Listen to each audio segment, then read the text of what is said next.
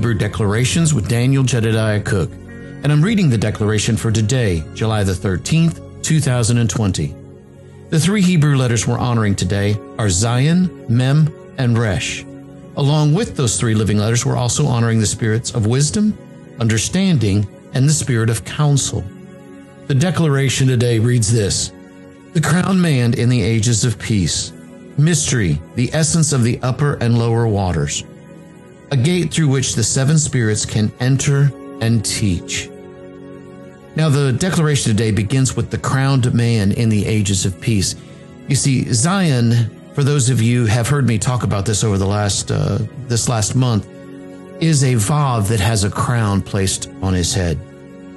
And you see, this is the beginning of the place where we begin to see our royalty as sons, as kings, heirs, and priests. Now, Nun is a, uh, a humbled prince, and so it's a it's a vav that has been bent over in humility. Now, we're not talking about Nun today but you can see how these letters begin to, to really reflect one another in this place. And so Vav and Zayin are the sixth and seventh letters of the Hebrew alphabet. Zayin being that crowned, or Zion being that crowned Vav. And see, there's a there's a very unique way that uh, is looked it's looked at by the from a Hebrew perspective, in that the Vav is the straight light of Almighty Yahweh. It's the light coming into the earth.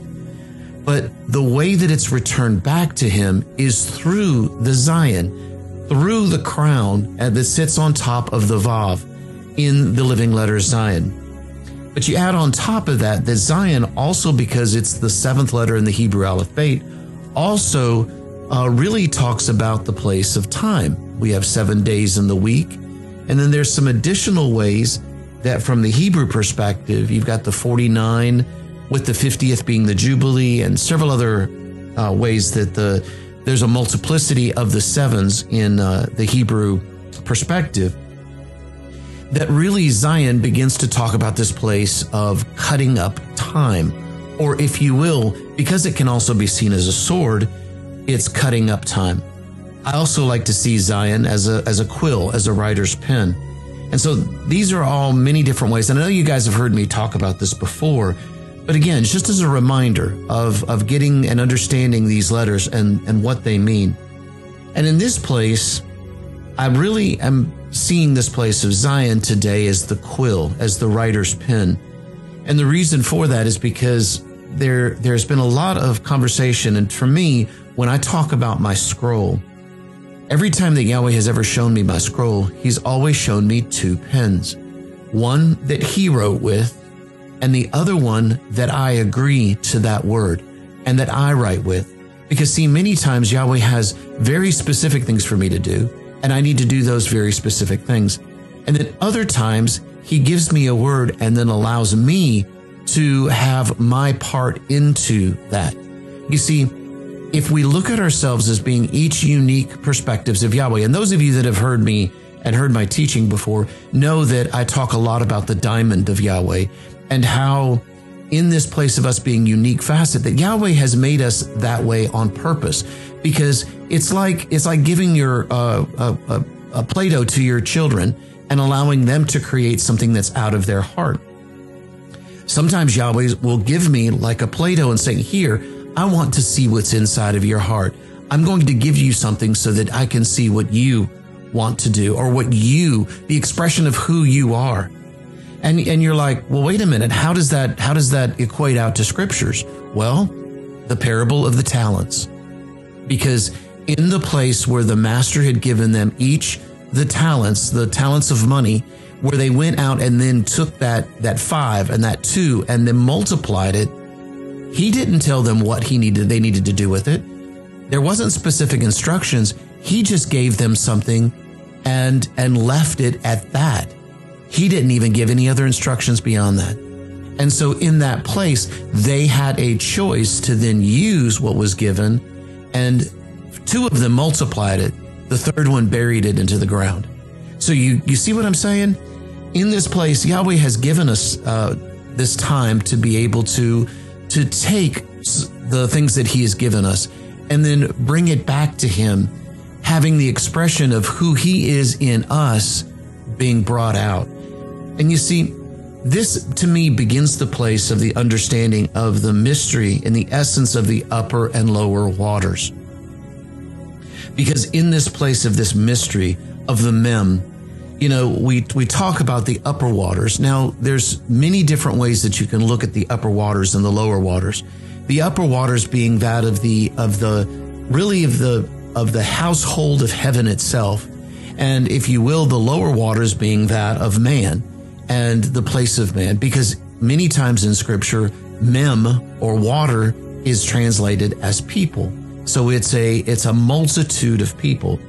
You know, you've heard the scripture where it says, and I heard the sound as, uh, of the multitude of waters, you know, the, the, and it's in that place that that's what I'm talking about. It's talking about the sound of the people coming back.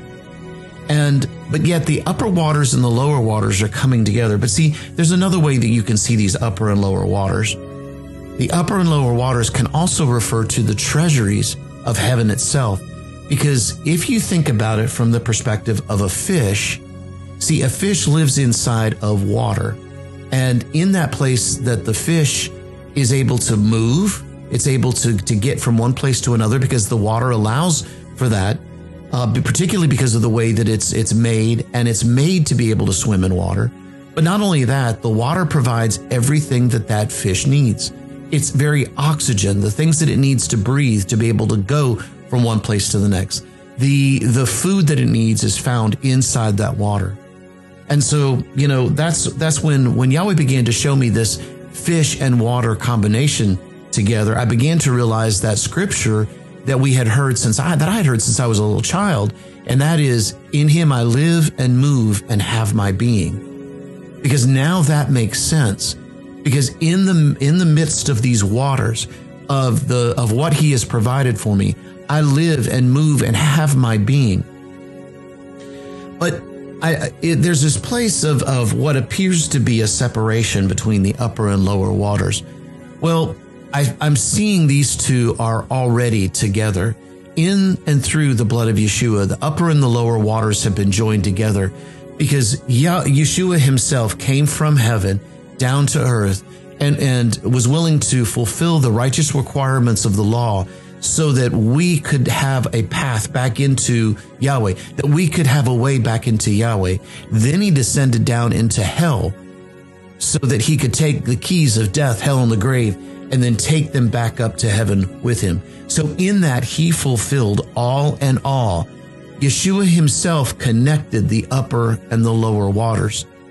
And see, there's a part of me that's been crying out here lately is, and that is why do we still see a separation between us and heaven in that sense?